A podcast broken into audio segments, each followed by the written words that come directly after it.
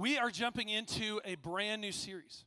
And what I want to um, start out by saying to you guys is know what you believe and why you believe it.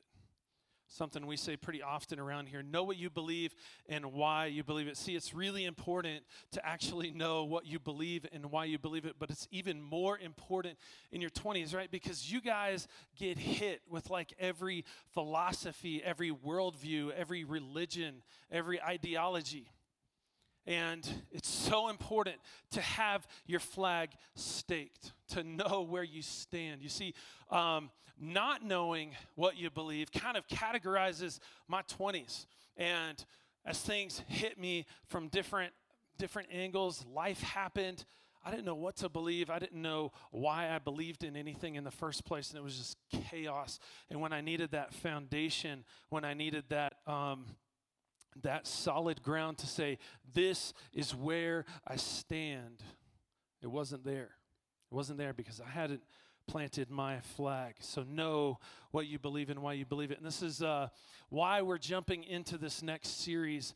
Um, we're, we're just taking a short look at the book of Ephesians because it really is a crash course in Christianity. I would say not basic Christianity, but Christianity because nothing Paul says is basic at all, right? I mean, he just hammers it out and we're going to look at it we're going to we're going to dig into some stuff a couple of weeks ago i asked you guys to, to give me some topics and stuff you wanted to jump into and as i was looking at that list believe it or not Paul addresses every single one of those like spiritual gifts, discernment, all of that stuff. He jumps into every bit of it in his book to in his letter to the Ephesians. So we're going to jump into that. So if you're here and you're already a, a, a solid, you know, follower of Jesus Christ, this is going to be an awesome like you know, I'm going to get my footing, right? Kind of a thing. Maybe you're here and you're kind of kicking the tires. You got a lot of questions. Hey, this is going to be really good for you too, because hopefully we'll be able to jump into some of those hard questions, some of those um, things,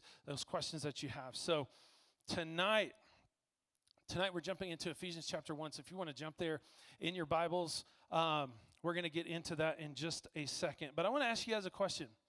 You probably heard this before, it's super cliche.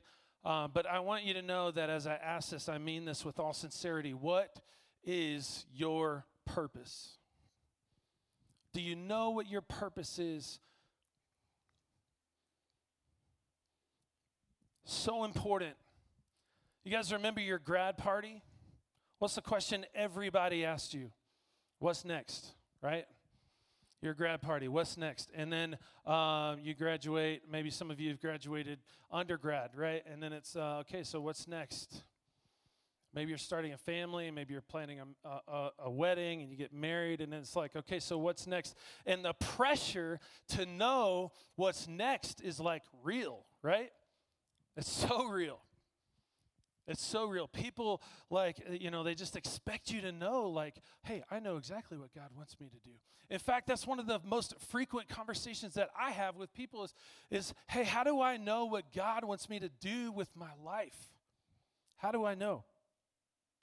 And so this is, I think, a huge thing for us. Um, and what about things that are similar, like deciding between colleges? Maybe you've already figured out I want to study biology, right? But then you get accepted to a couple of colleges and you're like, I don't know, what, does God want me to go to this school or this school? Or does God want me in this job or this job? Or does God want me in this relationship or this relationship? And I think ultimately at the end of the day, there are different kinds of purpose in life, right? There's that capital P purpose. That thing that you're created for, that reason that you're on this earth. And then there are little p purposes, those functions, those roles, those, um, those things that you jump into in different situations in life.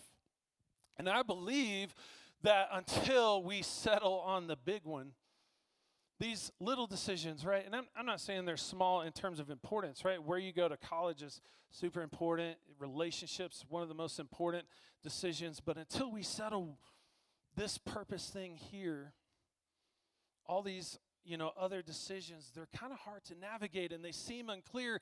And maybe you've got different options and you're like man i don't know if i'm hearing god's voice or if this is my own desire if this is my own um, if this is my own will or if this is my own goals in life. I don't know if this is of god. And I believe once we get that big P, that capital P purpose out of the way, settled, resolved, and we know what it is, that these others kind of um, be, become a little easier to talk about, a little easier to answer. So, what is your purpose? What is your purpose? We're going to look at a passage tonight where I believe Paul gives us that answer. And it's really beautiful um, in, in uh, Ephesians chapter 1. So, a little bit of background on Ephesians. Um, so, Paul, if you don't know who he is, he was a devout Jew. He was raised um, with the influence of the Hellenistic culture, so he was highly educated, devout Jew, very passionate. And uh, as this new idea, these, these believers, these people of the way began to organize and they were growing. He thought this was heresy and he hated them. And he did everything he could to persecute them and to, to drive them out because, according to his faith, according to his beliefs, they were way off. And he had a life changing encounter on a way to actually go persecute some Christians. And he realized he realized for the first time in his life, you see, Paul loved Yahweh. Paul loved Yahweh, and he realized for the first time in his life that this God that he loved, that he served, was actually Jesus. Was actually Jesus and it turned his life upside down. He was this God that he had been loving and serving and devoted his life to. All of a sudden, he realized that this God is Jesus. Suddenly, everything turned upside down for him. He spent some time kind of like processing that information, right? And then he got busy. And this guy planted churches. He wrote most of the New Testament. And so he is uh, just a powerful figure in the early Christian church because he could articulate this stuff so well. And, uh, and that's the guy that wrote this letter to uh, a church in a city called Ephesus. Okay, and this church was not like one particular building, it was actually a collection of churches. So his letter to them was intended to be circulated and passed around. And so it wasn't intended for one audience, but different cult, different, um, different churches, different people groups inside of that city. And so that's what we're looking at. We're looking at his letter to the Ephesians. Now, Paul went out on three different missionary journeys um, that we see in the New Testament. And on his second missionary journey on his way back, that's when he stopped at Ephesus. He planted this church. And then he left. He went home, and it was a couple years later on his third missionary trip back out that he stopped there and he spent three years just pouring in to this community, the city. It was a thriving metropolis of its day and it was there that the, that the church at Ephesus was founded. And then a couple of years later, a couple years later, he is imprisoned in Rome. And it was there he knew he was nearing the end of his life because um, of, of what he saw coming in, in the near future. And it was there that he penned this letter. And it's so important to kind of have that background story of, of what was it that prompted Paul to write this letter? What prompted him to reach out to this church at Ephesus? And, um, and we see that actually in this letter. We see uh, what he's really trying to bring across, and it's beautiful. And we're going to take a look at that. Um, and one of the things that Paul does is really common for him with his letters is he kind of takes the first half of his letter and he talks about what you should believe, right? Paul was a, uh, a big time supporter of this. This, uh, you know, you know, you got to know what you believe and why you believe it, right? So he spends the whole first half of his letter talking about what you should believe, and the second half of his letter is how does that apply to my life? How do I live these beliefs out? And so he lays this foundation for what we should believe, and that is where we're landing in tonight is that first chapter of that book to those Ephesians. Okay, so we are going to be in chapter one. We're looking at verses three all the way through 14. Um, and I'm just going to read through it. It's a lot. I'm going to I'm going to prepare you It's a lot. Paul is like the master of commas and semicolons. And uh, yeah, he probably failed English, but uh, anyway, all right, here we go. Blessed be the God and Father of our Lord Jesus Christ, who has blessed us in Christ with every spiritual blessing in the heavenly places just as he chose us in Christ before the foundation of the world to be holy and blameless before him in love. He destined us for adoption as his children through Jesus Christ, according to the good pleasure of his will, to the praise of his glorious grace that he freely bestowed on us in the beloved. In him we have redemption through his blood, the forgiveness of our trespasses according to the riches of his grace that he lavishes on us. With all wisdom and insight, he has made known to us the mystery of his will according to his good pleasure that he set forth in Christ.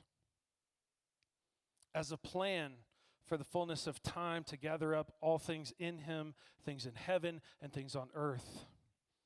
In Christ we have also obtained an inheritance, having been destined according to the purpose of him who accomplishes all things according to his counsel and will, so that we who were the first to set our hopes on Christ might live for the praise of his glory.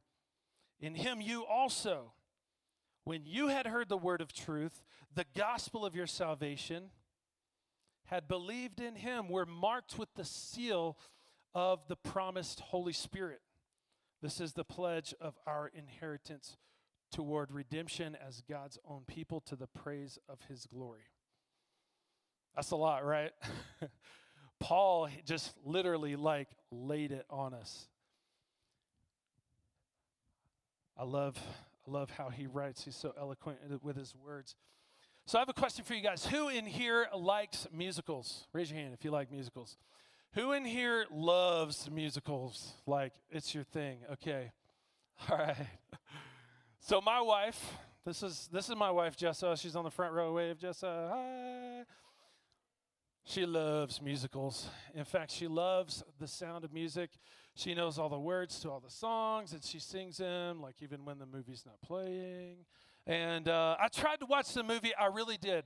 I really did. I really tried. Um, yeah.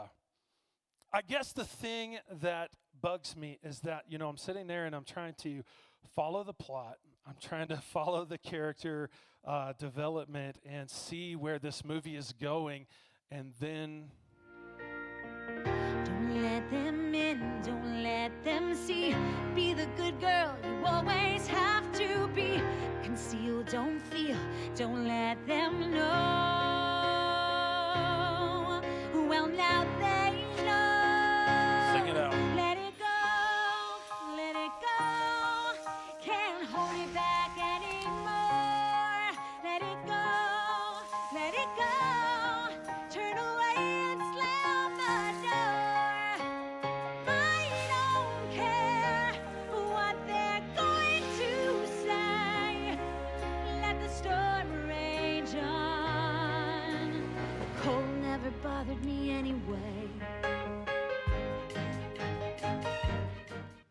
right, give it up. Yeah, way to go. Good job, good job. I will never forget Lane singing that entire song by heart on the bus ride back from camp, man. Way to go. You got this, dude. Way to go, man. no, that was awesome. You guys did great. But honestly, like, you're there, you're following the plot, and then it's like the song interrupts everything. At least in my opinion, it does. It's kind of like, kind of reminds me of um, the Princess Bride, that guy who's like always trying to sing out the song. Okay, anyway. So Paul is writing this letter to the Ephesians. Okay, and, and he kind of has a formula that you can you can see it repeated in every one of his letter. He starts with like a salutation where he's like, "Hey, I'm Paul, an apostle of Christ." Right? And he's he's identifying himself and then he jumps right into his uh, prayer of thanksgiving where he's saying, thank you for your faith. Thank you. So he's talking about like identifying who he's writing to, and he's saying, "Thank you for your faith." He's saying, "Thank you for um, you know your hard work of spreading the gospel and all that you do um, to build the church." And um, interestingly, in this letter only, Paul breaks his pattern. He breaks his pattern. He doesn't jump right into jump right into that prayer of thanksgiving. And I, I think it's important for us to think about it's almost like he has this uncontainable break into spontaneous singing moment right? He actually changes his entire genre. So so typically you know in this letters he's very pastoral and he's very um, caring and he's he's addressing theological issues but this particular section that I just read you, verses 3 through 14, he actually changes. He, he jumps into a structure that's poetic. And it actually mirrors a Jewish prayer of blessing, a Jewish poem of blessing. And I see this and I'm like, okay, this is Paul's like, sp- like spontaneous moment of singing. He pulls an Elsa, and it's like he just can't contain what he has to say. And we just read it. But what is he trying to say? What's so exciting? And I feel like if he's going to put everything that he typically does when he writes these letters, if he's going to put it on hold, then we should probably take a moment and pay attention to it and see what he actually says and what he gets into. The gospel. The gospel. Paul is like the iconic champion of the gospel. But it's a little different here. He's, like I said, he's in this poetic, um, you know, uh, song kind of um, uh, genre as he's writing. It seems like he's excited about what he's talking about. And he's going on and on and on. And Paul stops every single thing to enumerate these blessings from Christ blessings that were brought about by Jesus and are available to the believer. And we just want to go through these blessings really quickly. And uh, I won't spend a lot of time on them, but you could certainly uh, screenshot if you want to have those for your records. But okay, so uh, first is Jesus blessed us with every spiritual blessing. Now, what's interesting here is that we praise Jesus. We praise God when He is, when He uh, blesses us financially or physically or materially. How much more so have we been blessed when He has blessed us spiritually? Right? And that's what Paul's talking about here. Number two is He chose you before the world existed. Pretty amazing. Paul's stoked about this. Number three, He has made us holy. He's made us holy. Um, in the temple, all the all the decor, all the um, items that were used in temple worship were um, brought aside, and they were consecrated, and they were um, made holy. They were purified, and this is what Jesus Christ has done for us. He's set us apart for His good work in our lives. Number four, God has made us blameless through Jesus Christ. God has made us blameless through Jesus Christ. No one can bring a charge against you before God because of Jesus. Number five, He is in control of our destiny. He's in control of our destiny. He alone prescribes our, our value and our worth. I think um, top three most important questions that we have to answer in life. Number one, what do we do with the fact that there is a God? Number two, who do we spend the rest of our life with? And number three, where do we find our value and our worth? And I think those that goes hand in hand with this idea of purpose. Of purpose. And Jesus Christ is the very source of our purpose and our meaning and our value. Number six is He's adopted us into His family. He's adopted us into his family. I love the language here. Family's permanent. Family is belonging. Family is identity. We have a new identity. We have a new place that we belong. Jesus has done that for us. Number seven, we have been redeemed. We've been redeemed. I love that word, redeemed. It's like Jesus has brought beauty from the ashes of our lives. If you consider yourself a follower just for one second, think about that thing that Christ delivered you from. I know in my life, every single day, I feel like I have to pinch my skin because uh, I was there in a place of addiction and toxic relationships and, and uh, really had no outlook of hope. And Christ redeemed that. He redeemed it. Love that. Eight. We have and will continue to receive his forgiveness for our sins. Forgiveness. And this word literally means to let go. To let it go. I don't know about you guys, but like oftentimes I just um, would think about what li- what what you know was in my past, and I would often think like that is way too bad for anyone to ever forgive if they really knew what I did. If they really knew the people that I had hurt the things that I had done to myself and others It's unforgivable. And yet, right here, Christ, because of him, we've been forgiven. Number nine, we have obtained an inheritance, talking about family and adoption. I love this because this is like this is like the thing that marks that you're a part of the family is the fact that you have obtained an inheritance it's waiting for you. And number 10, we've received the Holy Spirit.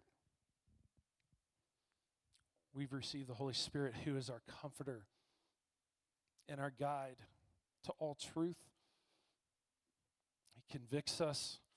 He guides our lives and he has been made available to us through Christ. Paul is like losing his mind, right? He's so excited, he stops what he normally does and he says, No, I just got to tell you about what Jesus did, what he did for us, just in case you didn't know. It's one, two, three, four, five, and six, seven, eight, nine, ten. It's all these things that he's done in Jesus. I don't know if you caught that. He says it 10 times. Actually, in this in this short passage, he says in Jesus 10 times. We are made blameless. No one can bring a charge against us in Jesus. We've been adopted into the family of God, and now we stand to receive an inheritance in Jesus. see, Paul says it over and over, and um, he's he's painting a picture for us for what it means to know Christ. For what it means to know Christ. You see, when we accepted Jesus Christ as our Lord, we moved from being a fan to a follower. We surrender our lives to the King of Kings, all these invaluable, immeasurable, inconceivable blessings become ours in Christ being in Christ equals knowing Christ. But why would he do all of these things for us? What is the reason? Why would Jesus accomplish all these things for us? And I think we see the answer for that in verses 6, 12, and 14. He repeats the same phrase. And you guys know songs, right? You have a chorus. You have a chorus, and what do you do? You repeat the chorus maybe a couple of times or three times, right? This is Paul's chorus. In his spontaneous worship moment, his singing out, this is his chorus. For the praise of his glory. For the praise of his glory. In other words, when we were separated from God because of sin, Jesus came and freely gave his life. God paid the way back to him.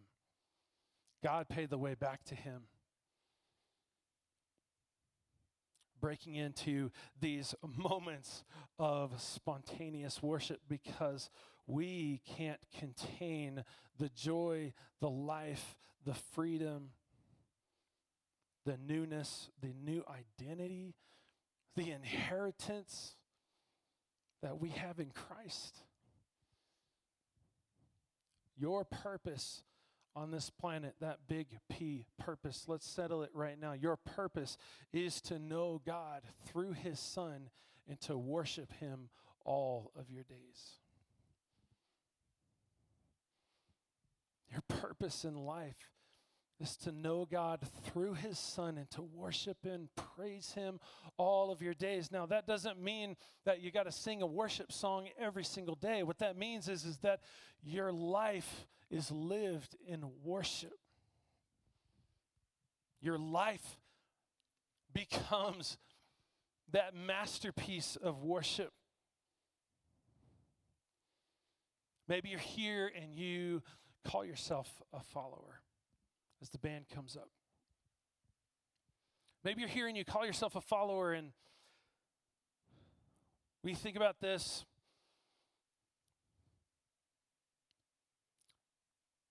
Paul gave us this perfect example right? He's he's reaching out. He's the pastor. He's the the iconic pastor right? He's wanting to preach to his church and he's wanting to communicate to them and encourage them and share with them and he says, I have to stop. I have to pause all of that and just worship my Father in heaven. I have to worship God for what he did through Jesus. If you're here and you call yourself a follower, the one thing I want to say about worship for you is that worship and praise should invade every aspect of your life. Yes, you should sing those worship songs out proud. But you should live a life of worship. Worship should invade your thoughts. Maybe you're driving down the, the road to work and, and, and maybe things are frustrating, maybe they're not. Who, who knows? But you're in that car in that moment and you're just like, Abba, I love you. Thank you for being my father. Thank you for what you've made available Thank you for delivering me from addiction or broken relationship. Worship should invade every aspect of your life. lastly, maybe you're here and, and you've been checking out this Christianity thing for a while. Maybe you've got a lot of questions that need answering, serious questions. But maybe if you're honest with yourself at the end of the day, when you heard Paul talking about being chosen and having an inheritance and being adopted and having a family and a new identity, maybe deep down inside, you want him to be describing your life.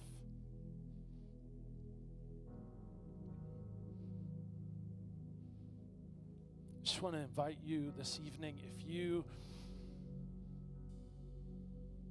kind of checking this Christianity thing out, maybe you're in a place where Christ is reaching out to you this evening. Paul said, He chose you before the foundations of the earth. He chose you. He goes on to say that we've been forgiven.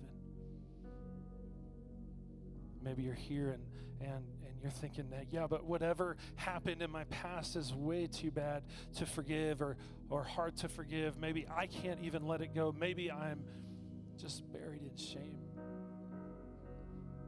I want you to know that tonight, forgiveness is there. It's there. And it literally means to let go.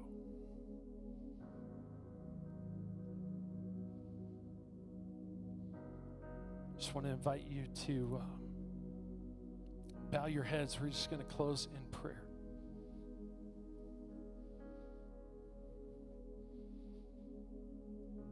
Father, if there's someone here who maybe for the first time in their life, they see a way to say yes to you, to your purposes for their lives.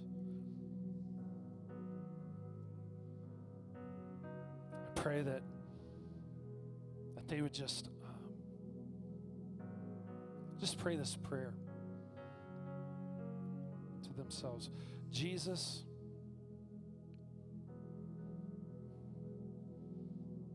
thank you for paying the price for my sin. Thank you for the forgiveness that's available. I receive it. And I ask you to be my Lord and Savior.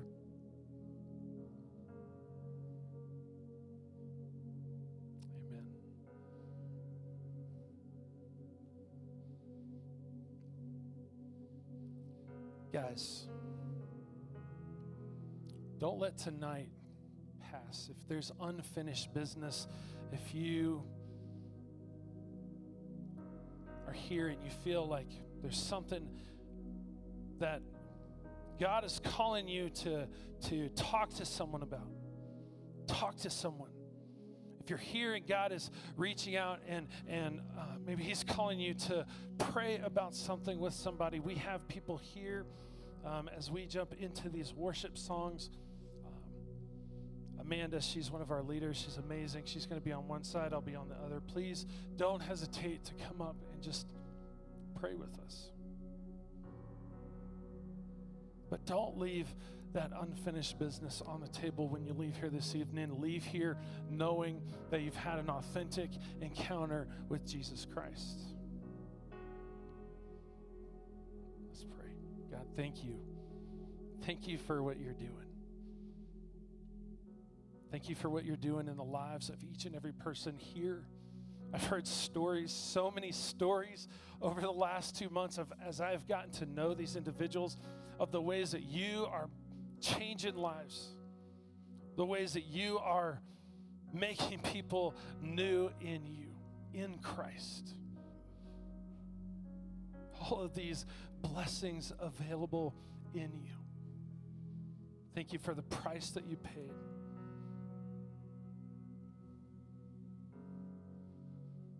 Help us to just remember our purpose every single day that we exist to know you through your Son, Jesus Christ, and to worship and praise you every single day with every breath that we breathe.